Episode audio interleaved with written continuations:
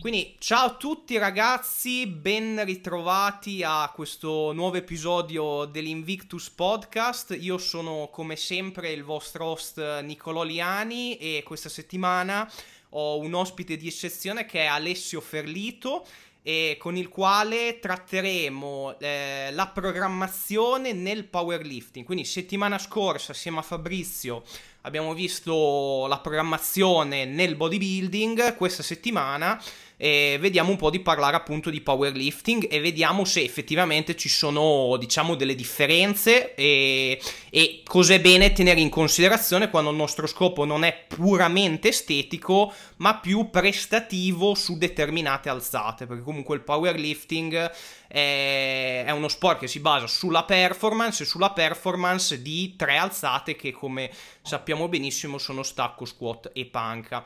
Quindi io prima di eh, appunto eh, iniziare a parlare di questo argomento lascio la parola ad Alessio per una sua breve presentazione prima appunto di immergerci in tutte le cose molto molto interessanti che andremo a dire. Quindi vai pure Alessio. Eh, ciao a tutti, appunto sono Alessio Ferlito, sono l'autore del libro Project Strength, edito appunto col Project Invictus mi occupo da tanto tempo, una decina d'anni circa, di più che di powerlifting nel senso stretto di allenamento della, della forza, che è quello che è stato il mio principale interesse negli anni.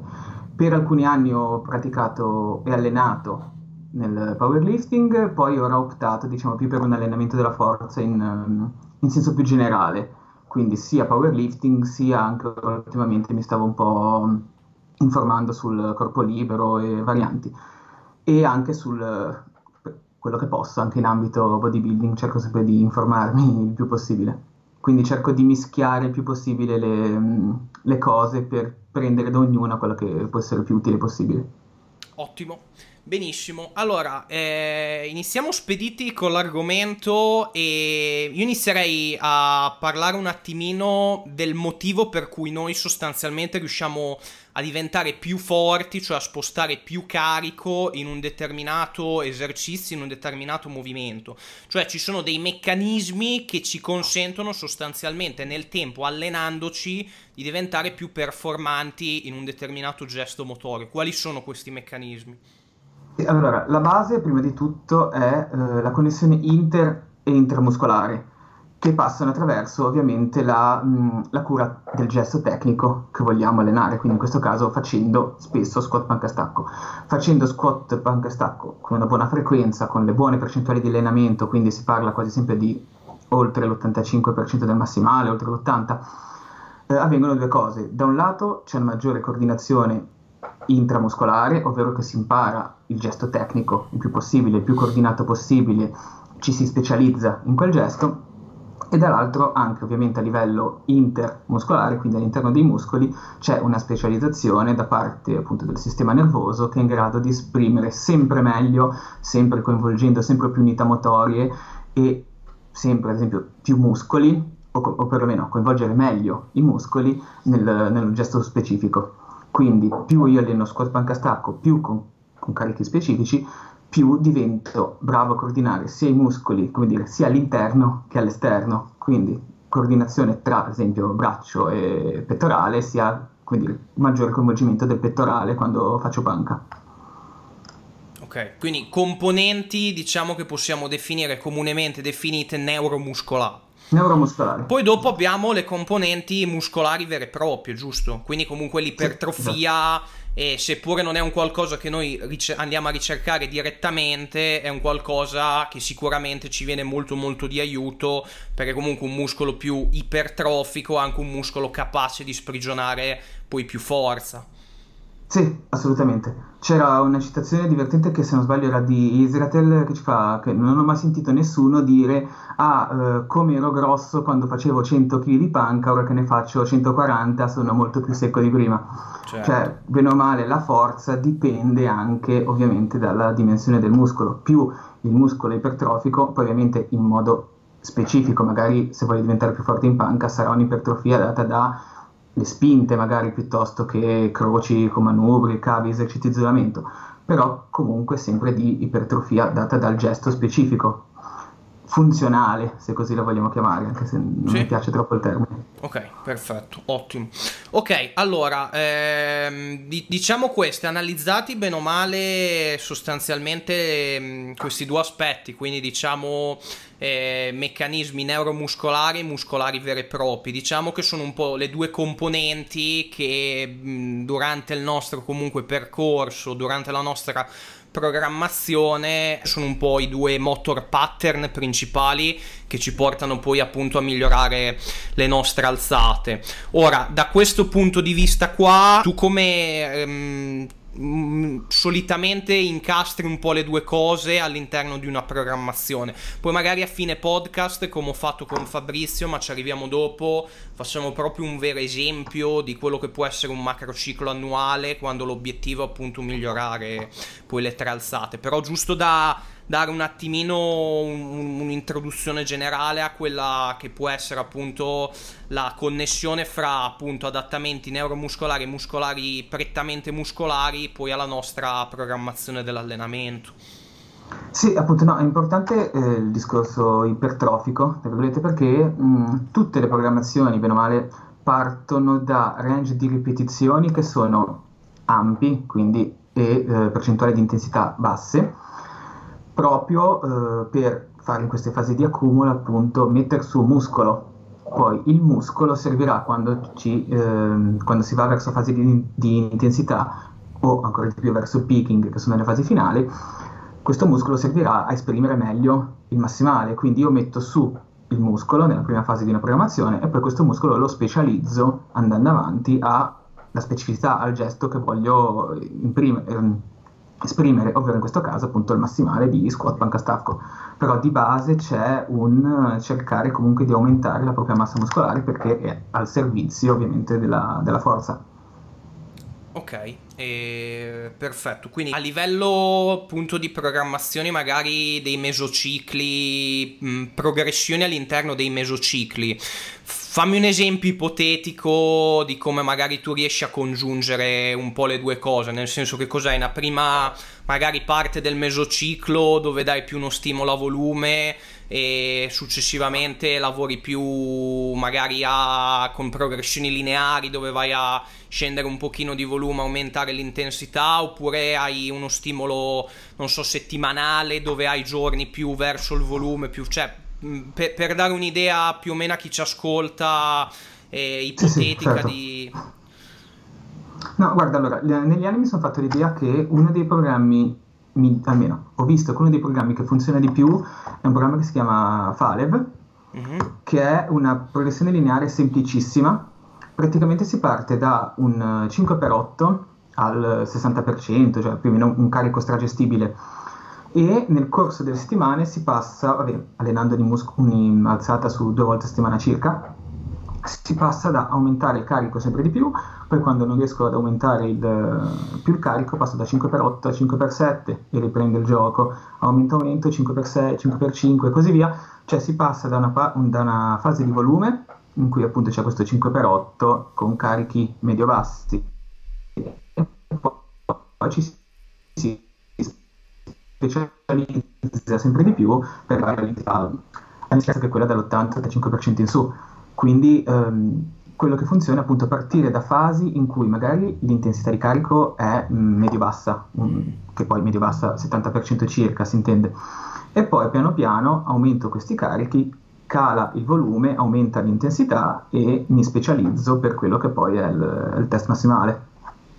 Okay. Quindi l'idea è sempre partire da volumi alti, ci sono programmi che fanno anche per dire 250-300 ripetizioni settimanali sulla stessa alzata e poi ovviamente si cala sempre di più per arrivare a magari 10-20 alzate settimanali però con intensità al 90%.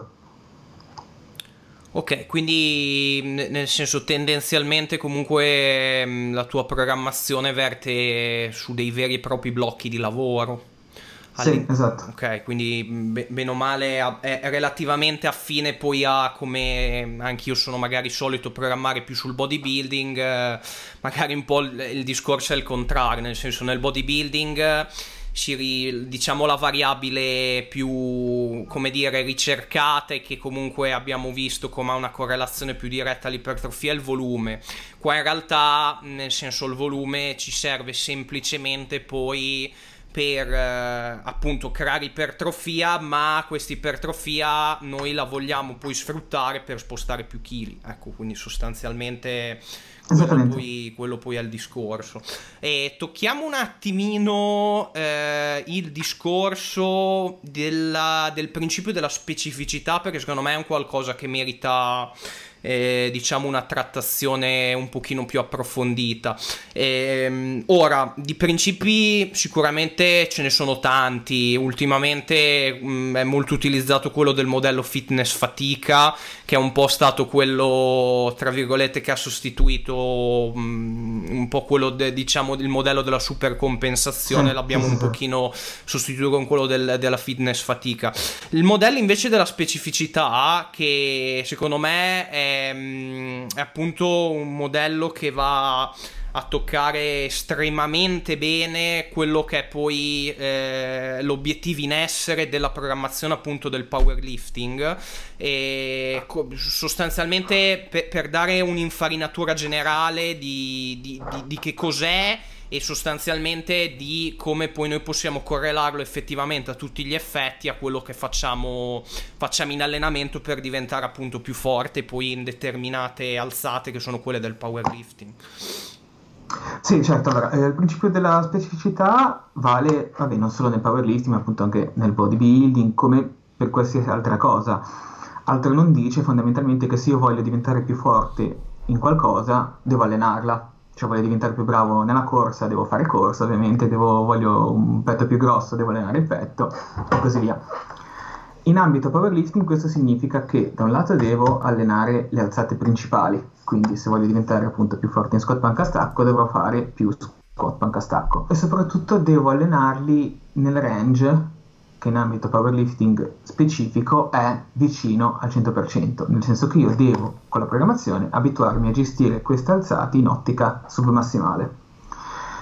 Ci sarebbe anche un'altra cosa da dire nell'ottica di specificità, che è un po' la differenza principale con la pesistica e che è un po' la cosa che secondo me crea più confusione quando si, si prende qualche programma, nel senso che ehm, una cosa specifica nel powerlifting è ad esempio la capacità di resistere sticking point, cioè di combattere, tra virgolette, la specificità, essere il più esplosivi possibile. E questa differenza è quella che poi è la, la differenza fondamentale quando si programma qualcosa, perché nella pesistica dovrò tener conto di essere sempre esplosivo, quindi la tabella di Prilepin, ad esempio, il suo range di ripetizioni si basa su questo concetto, mentre nel powerlifting magari può essere più utile andare più vicini possibile al cedimento in certe fasi della programmazione per imparare proprio a combattere questo, questo sticking point.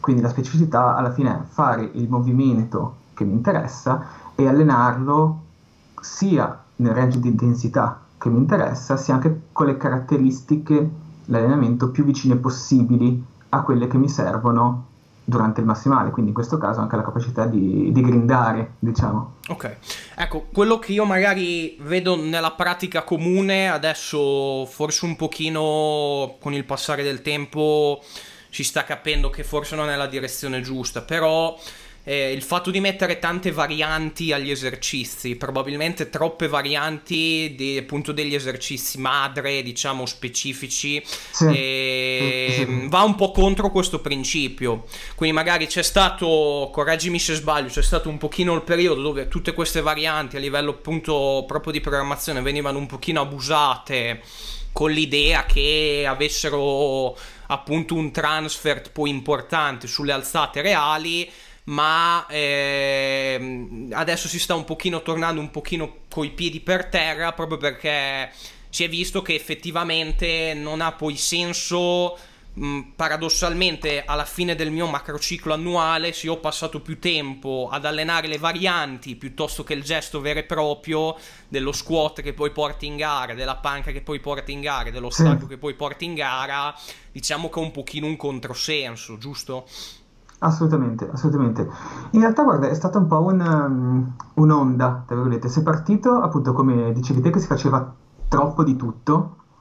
Poi c'è stato un periodo in cui invece si faceva solo ed esclusivamente squat panca stacco, cioè non, non esisteva il concetto di variazione e da lì infatti secondo me la gente poi si è un po' accorta che come modello non, non funzionava perché comunque le alzate sono, richiedono una cura specifica, nel senso che ognuno ha il suo punto debole che dovrebbe curare. Quindi si è passato da fare una programmazione, una programmazione in cui magari c'era troppo variante a nessuna, a ora forse che si è capito che almeno, almeno una, due varianti per, per, programma ci stanno e fanno, fanno solo che bene. Ok, e, pe, più o meno tu come le utilizzi le varianti? In linea di massima generale? Sì, beh, eh, secondo me anche qui dipende molto dalla fase del, sì. della programmazione. Più sei lontano dal, dal, test, più ti puoi permettere di essere specifico, più puoi variare. Si passa ad esempio da un magari 50%, anche un po' di più, anche 70% se proprio la gara ce l'hai tra sei mesi, di varianti a diminuire sempre di più la percentuale di varianti più ti avvicini. Quindi ad esempio magari puoi fare magari se hai appena fatto un test, incominci una, una nuova programmazione, solo ad esempio varianti di squat e poi piano piano ti introduci lo squat normale e poi togli direttamente tutte le varianti. Ad esempio sulla panca, che è quello che ha la maggior frequenza, se tu fai quattro panche all'inizio puoi fare due panche e due varianti, poi due pan- eh, tre panche e una variante e così via fare, fino a fare solo quattro panche da gara. Chiaro, chiaro. Ok, ehm, altri principi oltre a quello della specificità che secondo te meritano di, di un attimino un accenno quando poi si parla di, di powerlifting, quali possono essere?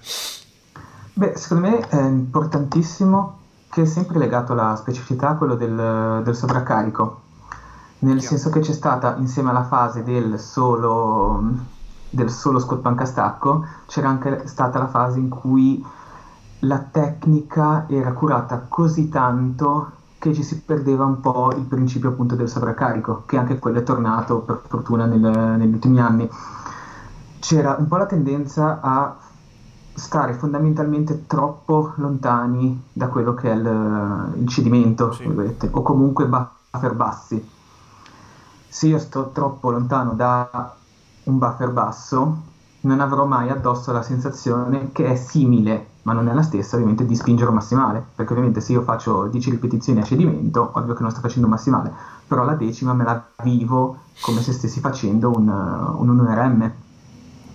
Se invece tendo sempre a essere iperconservativo, cioè faccio 3 ripetizioni al 70% e ne lascio 9 da parte, non avrò mai addosso la sensazione di, di spingere e non avendo mai sensazione di spingere non riuscirò nel tempo a fare una, programma- una, una progressione valida perché se io parto da un buffer 9 e arrivo a un buffer 6 eh, cioè già di base ero in grado di fare quelle cose se invece faccio che so 8 colpi a buffer 2 quello tra virgolette è reale è una mia cosa che sono in grado di fare adesso se tra un mese faccio magari erano 100 kg per 8 buffer 2, tra un mese faccio 100 kg per 9 buffer 2, sono migliorato. Cioè, tenendo questa cosa di sovraccarico riesco a cercare di battermi.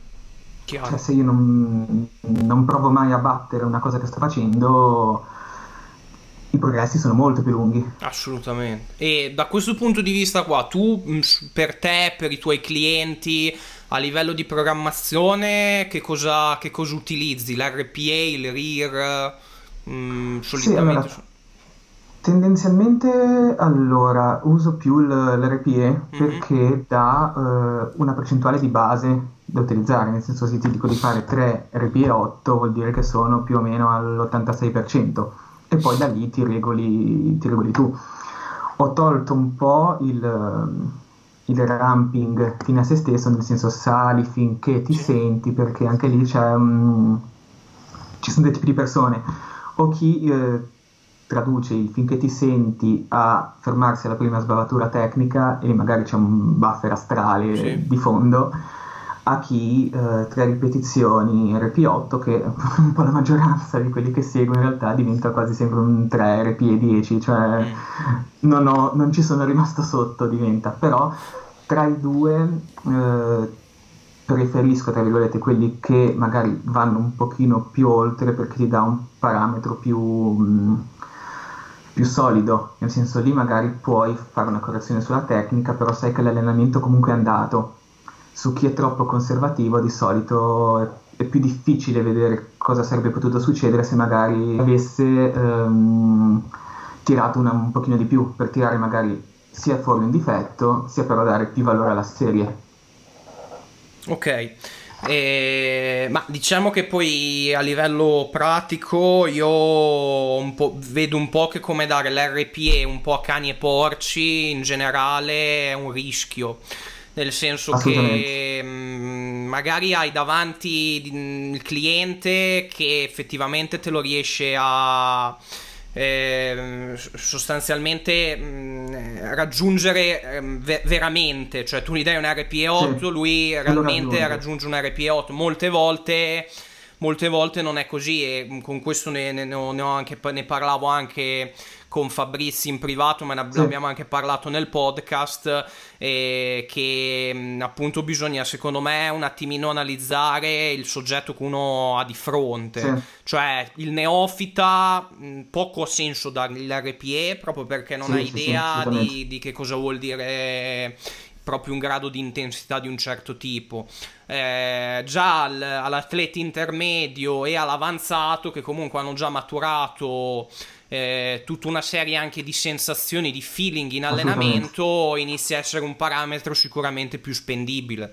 E quindi ecco, giusto, giusto questa precisazione che secondo me è doverosa perché poi vedo che adesso da, da quando mm, comunque è uscito l'RPE e il RIR lo, lo, lo utilizzano sì. tutti, dando per scontato che appunto l'atleta abbia una, una percezione dello sforzo perfetta, cioè gente che dà delle progressioni di settimana in settimana di mezzo e- punto di RPE. E l'ho visto no, con i miei occhi. È... Eh. Cioè lì... cioè, è ingestibile. Eh, diventa molto molto difficile, quindi Ecco, è ovvio che comunque il powerlifting sicuramente, eh, essendo appunto il nostro obiettivo molto più incentrato sulla performance, non che poi il bodybuilding non lo sia perché comunque si sta rivalutando molto il fatto sì. che poi la performance che alla fine genera poi tutti gli adattamenti ricercati, però sì, diciamo che il powerlifting è molto più, è ancora più specifico da questo punto di vista e, mm, tocchiamo brevemente il discorso del cedimento nel powerlifting. Sì. Mm, da, dammi le tue considerazioni in merito. Allora, di base, appunto, eh, uno dei motivi per cui mi piace l'RPE è che ti porta vicino al cedimento senza arrivarci mai. Sì. Perché, bene o male, ora carrellata di studi scientifici nel, negli ultimi anni, bene o male, dimost- hanno dimostrato che se tu vai vicino al cedimento ottieni lo stesso risultato, fondamentalmente di andare a cedimento. Nel powerlifting, eh, vabbè, così come nel bodybuilding, ovviamente la problematica principale del cedimento è che eh, picchia tanto sul, sul, sistema nervoso.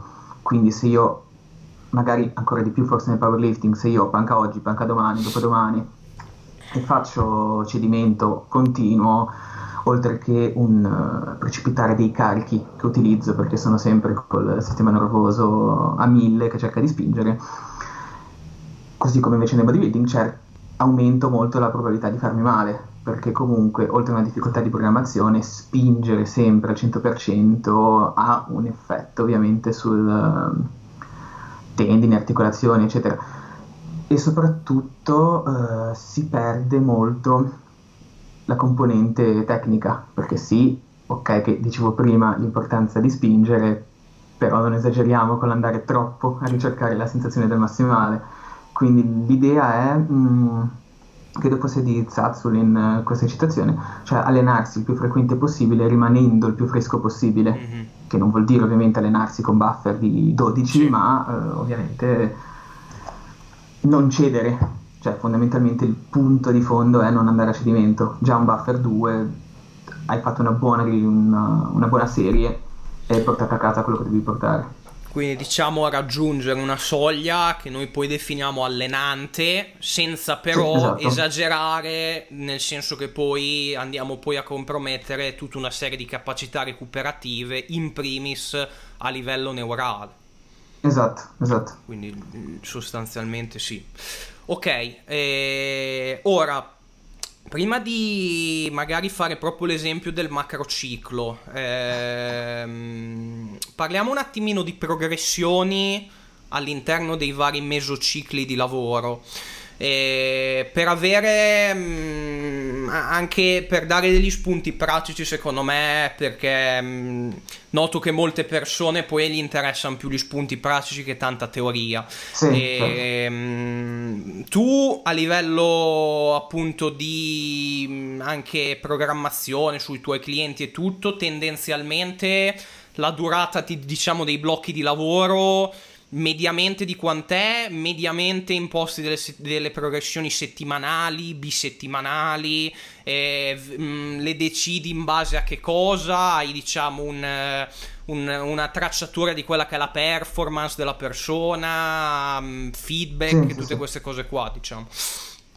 Sì, allora, di base eh, vado di tre mesi in tre mesi per... Eh per semplicità, poi ovviamente dipende quanto una persona decida di farsi seguire, però diciamo che di base una persona purtroppo, tra virgolette, vuole i risultati anche il prima possibile, quindi magari se li fai una progressione di sei, di sei mesi, secondo me aumenti anche un po' il rischio di, di perderla per strada. Cioè anche a livello proprio di, di motivazione, mm-hmm. soprattutto. In generale faccio una, appunto divido in blocchi, come dicevo, ipertrofia, cumulo, intensificazione, poi fase finale prima del test e ehm, 4-6 settimane l'una circa. Mm-hmm. Anche fino a due mesi, due mesi, due mesi, quando proprio si vuole, quando c'è tempo. In generale, eh, negli anni in realtà ho semplificato molto, sempre di più. Mm-hmm. Cioè ero partito che, mi ricordo ancora ad esempio che all'università invece che stare a sentire il professore che spiegava, io avevo questi fogli di appunti in realtà in cui facevo calcoli, in cui cercavo di capire Sheiko perché facesse quelle determinate cose. Poi negli anni in realtà mi sono accorto che si può fare lo stesso semplificando tantissimo, cioè una programmazione alla fine quello che conta secondo me è cercare di capire cosa sono in grado di fare ora e tra un mese, due mesi avere dati alla mano il fatto che io, ad esempio, come dicevo prima, se sono partito da un 100 per 8, ora riesco a fare 110 per 8 o 115, eh, vabbè, più è meglio è, però ehm, lo fai con cose semplici, nel senso una programmazione che mi piace spesso fare è semplicemente al, come se fossero due schede, tra virgolette, nel senso scheda della settimana 1, della settimana 3, della settimana 5, scheda della settimana 2, della 4, della 6, in modo tale che ogni due settimane tu magari cercando sempre di fare lo stesso, lo stesso approccio, quindi magari settimana 1, 5, RP8, settimana 2, 4, RP8, e poi torni a 5, poi torni a 4, in modo da cercare ogni settimana di fare, di provare a vedere se riesce un pochino di più che è un approccio strasemplice, però vedo che funziona molto di più che buttare giù mesi di percentuali che non sai neanche la persona poi come le, come le interpreta. Assolutamente, ma infatti come poi parlava nel podcast precedente, le semplici pro- progressioni lineari di una variabile, che sia volume, che sia intensità, cioè agli occhi magari della persona sembra quasi un qualcosa di banale, cioè tu gli dai un programma, magari questo si affida a te perché crede che tu hai tutta una serie di conoscenze, di nozioni e sì. tutto, e quindi sostanzialmente gli dai una programmazione con calcoli inimmaginabili, robe assurde, esatto. quando in realtà è un, appunto un, protocollo molto molto semplice che però tenga conto dei principi base del, dell'allenamento, è quello che poi a tutti gli effetti funziona meglio ed è anche più a livello proprio di aderenza al programma sostenibile, facile da portare a termine, tutto. Sì. Anche perché poi bisogna capire che è inutile dare percentuali, eh, robe estremamente complesse quando poi ci si va a interfacciare ad una popolazione molto molto ampia, cioè non, non essendo tutti sì. atleti che vogliono andare eh, sul palco di gara per il bodybuilding o in pedana per il esatto. powerlifting. Esatto. Eh, cioè, bisogna trovare, come dicevamo anche con Fabrizio, una logica di lavoro che fa migliorare tutti nella, nella maniera esatto. relativamente più, più, anche intuitiva, automatica e tracciabile anche nel tempo, perché poi si iniziò a mettere insieme tanti tanti numeri che già di per sé comunque hanno un margine d'errore e inizia poi a essere un pochino un casino e quindi ecco diciamo che dal volere dare un qualcosa ipertecnico magari facciamo l'effetto opposto ecco quindi poi sì. Eh, Okay. Sì, guarda, eh, una volta uno ehm, mi ha criticato, tra virgolette, perché alla fine un programma che gli avevo dato era una sorta, ovviamente, di 5x5 con delle modifiche, cioè sì. fatto tutto apposta, però alla fine era un 5x5, cioè della serie tutto qui. Eh, gran parte delle volte sì, eh, è tutto qui. Tutto qui, fallo. Fai...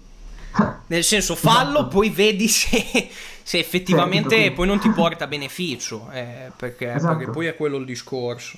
E che un po' il discorso, magari tocchiamolo rapidamente, anche se cioè, secondo me c'è anche meno da dire rispetto che vabbè, in ottiche ipertrofia e bodybuilding. Il discorso di cambiare esercizi.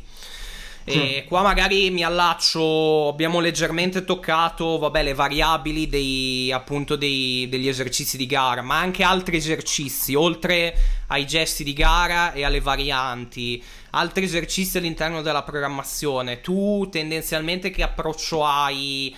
Eh, quando si tratta magari di, non lo so, ruotarli all'interno della programmazione, ogni quanto li cambi, sì, queste sì, cose sì. qua. Vabbè, allora, in ottica esercizi da gara, anche lì c'è la scelta del, dell'esercizio in base alla fase in cui siamo, nel senso che se eh, ho il, il, test tra quattro mesi e quindi sono in una fase di accumulo, magari il complementare è uno in cui vado a caricare anche di meno che dell'esercizio base, ad esempio la panca stretta ti va a far caricare di meno della panca piana classica da gara. Più mi avvicino al, al test, più magari vado se voglio dare un focus sui tricipiti, ad esempio, più vado magari a fare da panca stretta a panca board, che diventa poi con carichi anche più alti del massimale. Quindi a seconda della fase scegli un esercizio che ti dia un carico che stia bene con quella fase. Per quanto riguarda i complementari generali, anche qui più sei lontano, più puoi permetterti di inserire varianti. Io ad esempio metto sempre almeno una volta a settimana una trazione, una forma di trazione, una forma di rematore, perché comunque i dorsali, oltre ad essere importanti in sé per la panca, hanno comunque un um, lasciarli indietro a livello proprio di fisico generale non mi sembra un, un'ottica, un'ottica di lavoro valida Così come alla fine tutti vogliono, nessuno poi rinuncia a inserire un esercizio per i bicipiti, lo inserisci tranquillamente se sei lontano da, da un test. Più ti avvicini, più ovviamente queste cose vanno, vanno limitate. Ad esempio, nelle fasi 2-3 settimane prima di, un, di una gara, togli le trazioni, togli tutto quello che non serve, però gran parte della programmazione puoi inserire senza problemi esercizi a piacere, ovvio che non, non troppi però si può variare, più sei lontano più puoi variare. Ma poi tu nel senso li, li, levi avvicinandoti alla competizione o all'eventuale test più per un discorso di accumulo di fatica, no? Esatto. Che sì, vai sì, a accumulare... Sì. Ok, vai. Sì, sì, chiaro. Sì, sì, l'ottica è sempre quella di cercare poi alla fine di fare arrivare più fresco possibile. Ovvio che fare 5 serie di car non è che mi devastano un test massimale di squat però per due settimane non ti cambia neanche niente non farle. Sì, sì, assolutamente. Ecco, da questo punto di vista qua, allacciamoci rapidamente al discorso magari di avere periodi settimane, solitamente si, si fa la settimana di scarico. Sì. Eh, che solitamente, non so, tu come la incastri? La metti nel, eh, nella settimana di test? Cioè se in una fase molto a basso volume, la settimana di test la etichetti un pochino come scarico e poi riprogrammi il blocco successivo, fai un po' così o no? Sì, allora di base eh, faccio una tirata unica fino al test, nel senso che alla fine sono 12 settimane, se tu già ci metti uno scarico in mezzo, mm. vabbè, oltre nel caso di allungare il periodo di, sì. di preparazione, però nel senso in 12 settimane secondo me puoi fare una tirata unica, a meno che ovviamente non, la persona non sia troppo stanca, poi appunto dato che va da persona a persona, magari una persona a quel volume l'ha sentito troppo pesante, devi un attimo farla, farla scaricare. Però di base arrivi fino alla settimana del test dove appunto è di scarico perché comunque fai di solito mh, che è un approccio di to share comunque sempre scuola RP eccetera fai l'entrata quindi una singola RP8 il lunedì fai solo il riscaldamento fino alla singola di RP8 quindi ti fermi a uno RP7 fondamentalmente il mercoledì e poi venerdì, sabato domenica provi, provi il test. Perché appunto in questo caso ancora di più, però la base della settimana di scarico è tenere alta l'intensità e fare il meno volume possibile, cioè rimanere allenato sul, sulla percezione del carico e avere poco volume addosso. Perfetto. E... Ok, ehm, a livello di frequenza di allenamento, linee guida generali che tu ti senti di dire magari per appunto i movimenti poi di competizione tu come sei solito a ragionare sì, allora io mi sono mi baso tuttora mi sono basato per tanto tempo sul classico due squat tre panche uno stacco a settimana cioè è un approccio base che paga mediamente su tutti la panca è quella su cui ti puoi spingere volendo su una frequenza maggiore perché comunque recupera abbastanza in fretta, cioè fare panca non è come fare stacco, non ti pesa di meno sia a livello di sistema nervoso sia a livello proprio muscolare. Quindi puoi arrivare anche a... Io quando facevo le gare ero arrivato a fare 9 panche a settimana per un periodo poi c'è la contropartita della noia terrificante di fare nove volte lo stesso esercizio in una settimana, però comunque riesci a reggerlo tanto. In generale noto, anche se non mi piace personalmente troppo come approccio, in ottica powerlifting, in ottica bodybuilding già molto di più, in America fanno tanto upper lower, mm-hmm. fanno giornate dedicate a panca con tutti i complementari, schiena, spinta eccetera e giornate in cui fanno o squat e stacco leggero o stacco pesante e squat leggero, quindi sui quattro volte a settimana. Quindi già frequenza minore, però volume molto più alto. Alla fine la base del metodo distribuito, sia nel bodybuilding, alla fine sul volume settimanale, sia nel powerlifting, conta quanto fai nella singola seduta in ottica settimanale ovviamente, se io faccio 30 serie e faccio 15 e 15 non è tanto diverso da fare 10-10-10, mm. dipende più da, da gusti personali. Chiaro. E quindi diciamo che è un po' sempre il parametro frequenza lo si ragiona poi molto in, cons- in relazione al quanto devo fare a livello di volume cioè esatto. se riesco poi a spalmarmi più sessioni sapendo che a fine settimana comunque devo fare quei, quelle serie allenanti sì. eh, ecco che vabbè nel senso riuscire magari a spalmarlo in maniera più omogenea mi consente comunque a livello anche qualitativo eh, sia del gesto che dell'accumulo di fatica nell'acuto a portarmi a casa comunque un pochino di vantaggi. Ovviamente per sì, soggetti certo. che hanno una, fre- una, frequenza di allenamento che per forza di cose, vuoi per impegni, vuoi per eh, appunto discorsi che uno non può andare in palestra sei giorni a settimana, sono un po' obbligati a mantenere una frequenza magari di 3-4 giorni, si fa quel che si può, ecco, però comunque anche diciamo in letteratura scientifica abbiamo delle discrete evidenze che comunque non è la frequenza di per sé che poi ti va a cambiare nulla, nel senso viene poi molto ragionata appunto in base al quantitativo di, chi, di quello che devi fare. Sì, sì, sì, certo. Sì, non è che, eh, cioè se fosse al 100% come dire il miglioramento dell'allenarsi più spesso eh. Lo farebbero tutti tra virgolette nel senso alla fine conta quello che ti porti a casa ma neanche a fine settimana a fine mese forse ancora di più.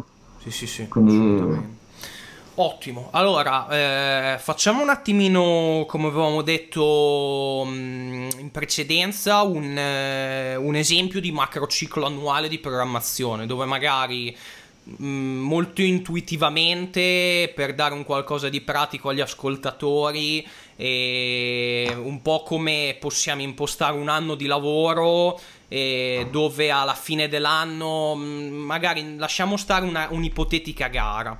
Prendiamo in esempio, sì, sì, sogge- prendiamo, in, prendiamo in esempio un soggetto, mh, mm, in, come ho fatto con Fabrizio, intermedio, più o meno sulla fascia intermedia, che vuole a fine anno migliorare le tre alzate. Quindi eh, più o meno qual è Mm, per dare un qualcosa di logico a chi ci ascolta, un'ipotetica programmazione e vediamo nelle varie fasi di dare un po' delle indicazioni generali del tipo range di ripetizione, percentuale di carico, queste cose qua. Sì, allora, di base su uh, un intero anno farei almeno, diciamo, tre test mm. più o meno definitivi per vedere quanto la mia programmazione effettivamente sì, stia, sì, stia andando. Di, di, di check, esatto. Diciamo, sì possiamo decidere se questi, tre, eh, questi tre, tre, test intermedi sono o effettivi, nel senso che io allora divido l'anno in tre macrocicli con ognuno le apposite fasi per avere questo test, oppure appunto test da fare nel mezzo. Indicativamente forse è meglio dividere appunto l'anno in queste in tre programmazioni. Mm-hmm. Parto da eh, indicativamente un programma con ripetizioni medio-alte, diciamo nel range 70%, come dicevo, e poi piano piano cerco di arrivare sempre più vicino al, al massimale. Una cosa strabase, proprio sempre per ispirarsi a progressioni lineari e lavori di questo tipo che sono i più semplici, e simile a quello che dicevo all'inizio, quello del, del fale, cioè parto da magari un 5x8 al 60% mm-hmm. e aumento tutte le settimane del 2-3% di quello che riesco. Quando non riesco più ad aumentare, che comunque un mesetto di media ci vuole, anche un pochino di più, passo a 5x5, continuo con questo lavoro, poi passo a 5x3 ed ecco lì che alla fine tre mesi me ne sono fatti. Mm. Provo a fare una settimana un attimo di, di scarico e vedo il massimale effettivamente quanto, quanto è. Cioè è una cosa strabase che magari non, ci si aspetterebbe chissà quale programmazione. Appunto. Un terzo dell'anno, diciamo, con una progressione di questo tipo. Esatto. molto lineare, parto con un volume un po' più alto, poi via via do, do, do, do più importanza al carica, abbasso il volume. Esatto. Ok, quindi un terzo dell'anno così. Poi e faccio il mio test intermedio dopo. E faccio il test intermedio, okay. esatto. E poi fondamentalmente, eh, per assurdo, cosa che ho fatto io una, un anno, mm-hmm. fondamentalmente l'ultimo mio anno di gare, la progressione era sempre la stessa, non troppo diversa fino da questo, ma cambio i complementari. Cioè perché alla fine squat sì. e stacco devo farli sempre, sì. purtroppo o per fortuna. E posso, ehm, cambiando tutti i complementari, questa, introduco questa componente di, di variazione mm. che comunque rende il programma da un lato meno noioso, perché fare sempre la stessa cosa, fare sempre le stesse alzate alla lunga può essere un po' controproducente. E dall'altro, variando se, mh, sempre complementari, tengo sempre fresco, tra virgolette, lo stimolo, sì. quindi risulta sempre, sempre allenante. Quindi alla fine rimanere su un programma di quel tipo, ora non dico di fare ovviamente tre volte in un anno sempre lo stesso programma, però alla fine usando quella logica e variando poi complementari ci si può allenare veramente per tanto tempo senza troppi problemi. Si cerca sempre magari la, la formula magica, sia nella forza che nell'ipertrofia, però tenere di base un programma semplice in cui magari cerco tutte le volte di aumentare come un 5x5 e magari cambio semplicemente i complementari, purtroppo per chi ad esempio cerca le, le soluzioni magiche è la via migliore, cioè non serve avere il programma complicatissimo. Più fai le cose semplici e semplicemente cambi complementari e vai avanti senza troppi problemi nella, nella programmazione. È, è, molto interessante poi anche il fatto che tu, io ho letto il tuo libro ed è davvero pieno di, di cose, pieno di metodi, pieno di approcci, pieno di potenziali idee, spunti da, da, da testare. Poi però tu sei il primo a dire che effettivamente una semplice, progressione lineare, se fatta con logica nel tempo, perché poi anche la componente tempo, come nel bodybuilding, è quello che fotte molte persone, perché vogliono tutto nell'immediato.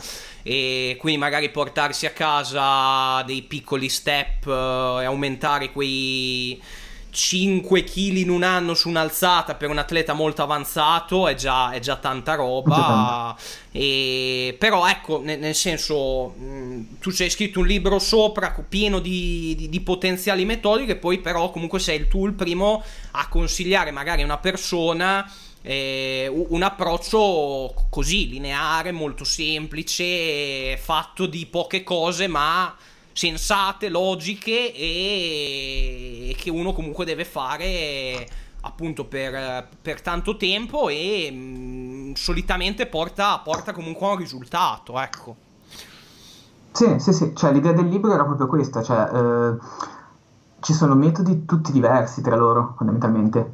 Quello che conta è eh, alla fine scegliere un metodo che piace e tenerlo il più a lungo possibile, è quello che ti dà risultati. Se tu cambi programmi in continuazione, cosa che facevo io all'inizio per appunto testarli tutti questi programmi, eh, è il modo migliore per non avere risultati. Quando tu invece ti fai appunto un programma qualsiasi del libro e lo, magari lo ripeti un paio di volte, tre, hai sicuramente più risultati del cercare continuamente la, la soluzione magica. Assolutamente. Bene, allora io prima di concludere il podcast, come di consueto, direi di fare un pochino i punti da portarsi a casa, un po' di tutte le cose che abbiamo detto a chi ci sta ascoltando. Li faccio io come, come di consueto, poi se vuoi intervenire, se vuoi aggiungere qualcosa, mm, sentiti assolutamente libero di farlo.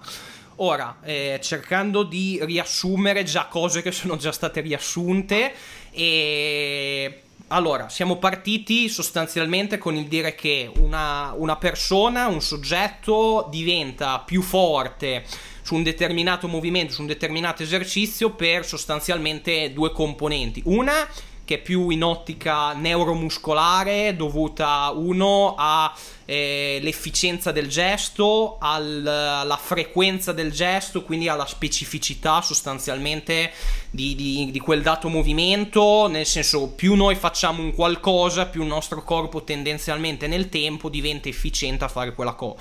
Quindi poi ci sono delle componenti che non sono eh, legate esclusivamente al, al, trofismo, all'ipertrofia del muscolo, ma appunto a queste altre componenti più a sfondo neurale. E assolutamente da tenere in considerazione nella nostra programmazione, come poi abbiamo, abbiamo detto successivamente. E seconda cosa, appunto, è l'ipertrofia del muscolo, cioè un muscolo più forte banalmente riesce a esprimere più tensione meccanica e quindi spostare carichi maggiori. E quindi Sicuramente questi sono due punti che poi devono assolutamente essere tenuti in considerazione all'interno della nostra programmazione. Come tenerli in considerazione? Semplicemente, come hai detto tu, avendo delle progressioni all'interno poi dei nostri blocchi di lavoro, dove magari avremmo eh, adesso di ipotetiche metodiche ce ne sono tante, però molto semplicemente avere un occhio di attenzione magari in una prima parte o del blocco di lavoro o della settimana o dove magari andiamo a dare più enfasi sul volume e quindi diciamo creiamo più stimoli più a sfondo ipertrofico utilizzando magari volumi di lavoro un pochino maggiore percentuali di carico per forza di cose minori. E, e, questo ci fa accumulare più tonnellaggio inteso come volume appunto allenante che ci porta poi nel tempo a migliorare a livello ipertrofico e, e successivamente eh, ci spostiamo più una volta che abbiamo accumulato volume eh, con, eh, con, con, l'idea appunto di sostanzialmente mh, shiftare un pochino lo stimolo dal volume e darlo al carico allenante per poi avvicinarci sempre di più al carico diciamo ipotetico del, del, del nostro testo, della ipotetica competizione che uno, che uno vuole fare che è poi il massimale di gara ecco. Quindi avremo più avremo appunto questa progressione lineare fra volume che tendenzialmente lentamente scende scende scende e, e da, dando un pochino questo, questo, questa sostituzione un po' con, con l'intensità di carico.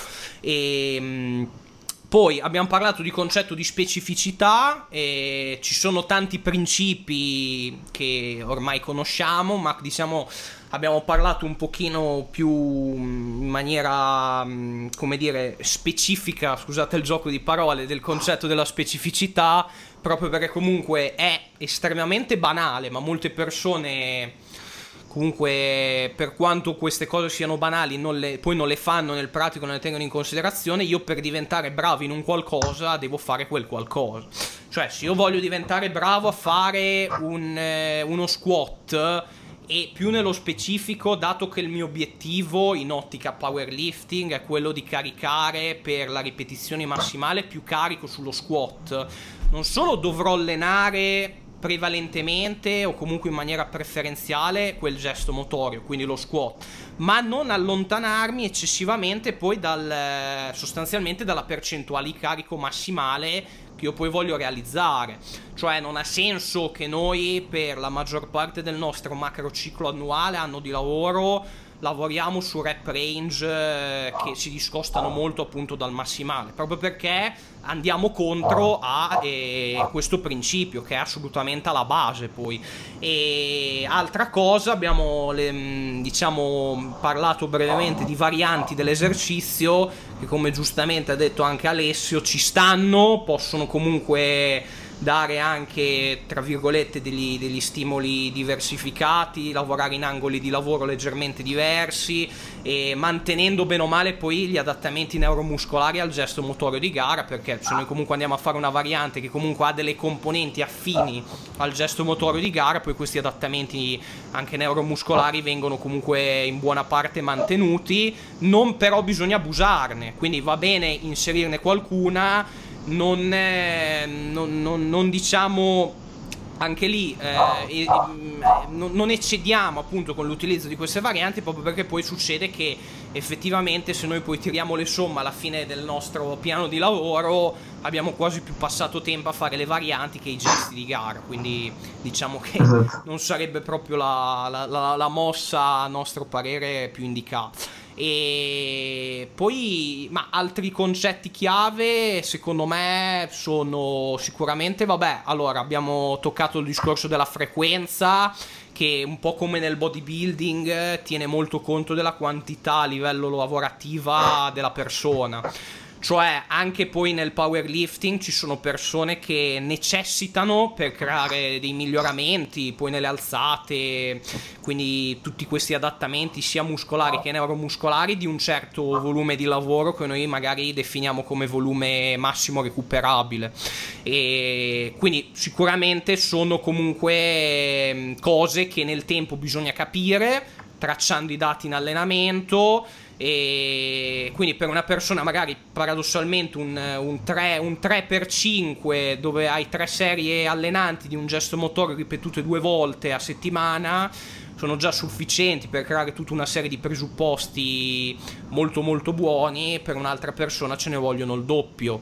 Quindi anche lì la frequenza da dove ci viene incontro? Ci viene incontro dal momento che noi sapendo quanto dobbiamo fare questo quanto lo riusciamo a spalmare su più sedute in modo da rendere il lavoro della seduta più qualitativo e di non creare uno stress diciamo in acuto troppo troppo grande perché se magari abbiamo 25 serie allenanti e per appunto progredire farle tutte in una volta diventa un massacro. Quindi eh, ecco, mh, mm, da questo punto di vista è un po', un po il motivo perché poi si, si utilizzano delle frequenze eh, maggiorate rispetto alla singola, ma, ma, ma, ma mm, appunto è, è, per questo motivo qua, non perché la frequenza in sé offre poi delle, delle, dei potenziali vantaggi.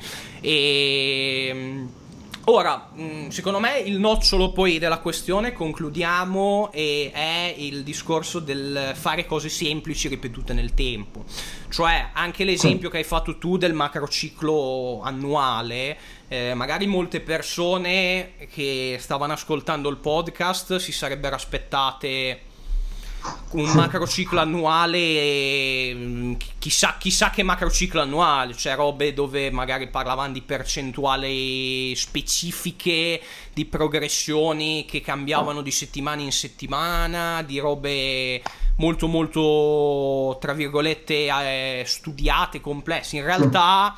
Secondo me il succo della questione qual è? Ed è un po' il discorso che facciamo sempre assieme a eh, Fabrizio, ad Andrea o ad altri.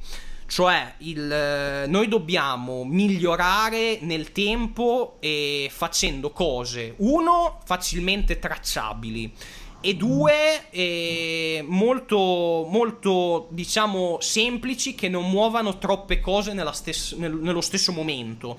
Cioè io ho, una, ho un, semplicemente una progressione su una variabile. Benissimo e magari nell'ipertrofia la variabile più di interesse che cos'è il volume? Bene avremo preferenzialmente nel nostro piano di lavoro delle progressioni più a sfondo a, sul volume viceversa quando voglio diventare più forte la componente magari primaria non è più il volume anche se è una componente accessoria che ci aiuta per la nostra diciamo mm, componente pre- pre- predominante che è l'intensità di carico. Quindi nel nostro piano di lavoro avremo delle progressioni che vertono maggiormente su quello lì ma buona nel senso non ci sono robe eh, non, non ci sono robe da scienziati da stare lì come cioè cose molto semplici e molte volte questa semplicità, nella sua semplicità, è estremamente difficile da fare nel pratico perché le persone mm, non lo fanno per tanto tempo perché purtroppo magari cambiano di scheda in scheda, di preparatore in preparatore, magari vai dal preparatore, ti dà questo piano che lo vedi, dici ma tutto qua? Mm, non può essere così semplice, quindi magari vado da quello che si studia tutte le varianti, le percentuali e tutto, ma in realtà il piano più semplice poi ti è più, ti è più proficuo e alla fine ti porti a casa, se lo fai nel tempo, dei risultati migliori. Ecco, tutto qua. Quindi eh, di- direi che secondo me le cose principali sono queste qua. Potevamo parlarvi un'ora e mezza di protocolli. dove li, li nominavamo bene o male tutti e parlavamo di quelli, in realtà secondo me se uno capisce realmente i concetti poi che ci siamo detti oggi e li applica nel pratico per tanto tanto tempo, i miglioramenti arrivano. Ecco. Tu che dici? Sì, assolutamente. Sì, il primo ancora della specificità la costanza e la pazienza, forse ancora di più la pazienza, perché non si parla di tre mesi in tre mesi, ma si parla anche di anno in anno per vedere i propri risultati. Quindi la fretta, il cambiare sempre programma, il non avere pazienza è... Alla fine, più che il bilanciere, siamo noi stessi, sempre il primo avversario. Infatti. Ottimo. Allora, io intanto ti ringrazio Alessio per il tuo tempo e per la disponibilità e per chi ti volesse contattare, che dopo lascio i, i tuoi contatti qua in descrizione, quali sono bene o male le piattaforme social che... Ma utilizzi? principalmente Facebook, eh, Instagram o anche sul mio sito c'è, c'è la mail, un forum di contatti, insomma, okay. sono ovunque. Va bene, allora dai, la, lascio, lascio tutto in descrizione e ragazzi io vi ricordo come sempre che tutti gli episodi del podcast li potete anche scaricare ed ascoltare in formato MP3 su Spotify, iTunes e Spreaker. E quindi con questo io vi do appuntamento a settimana prossima. Lasciateci un like, condividete l'episodio se vi è piaciuto, lasciateci un commento per qualunque domanda inerente a tutte le cose che ci siamo detti. E ci vediamo settimana prossima. Un saluto e un buon proseguimento. Grazie a tutti. Ciao a tutti, grazie.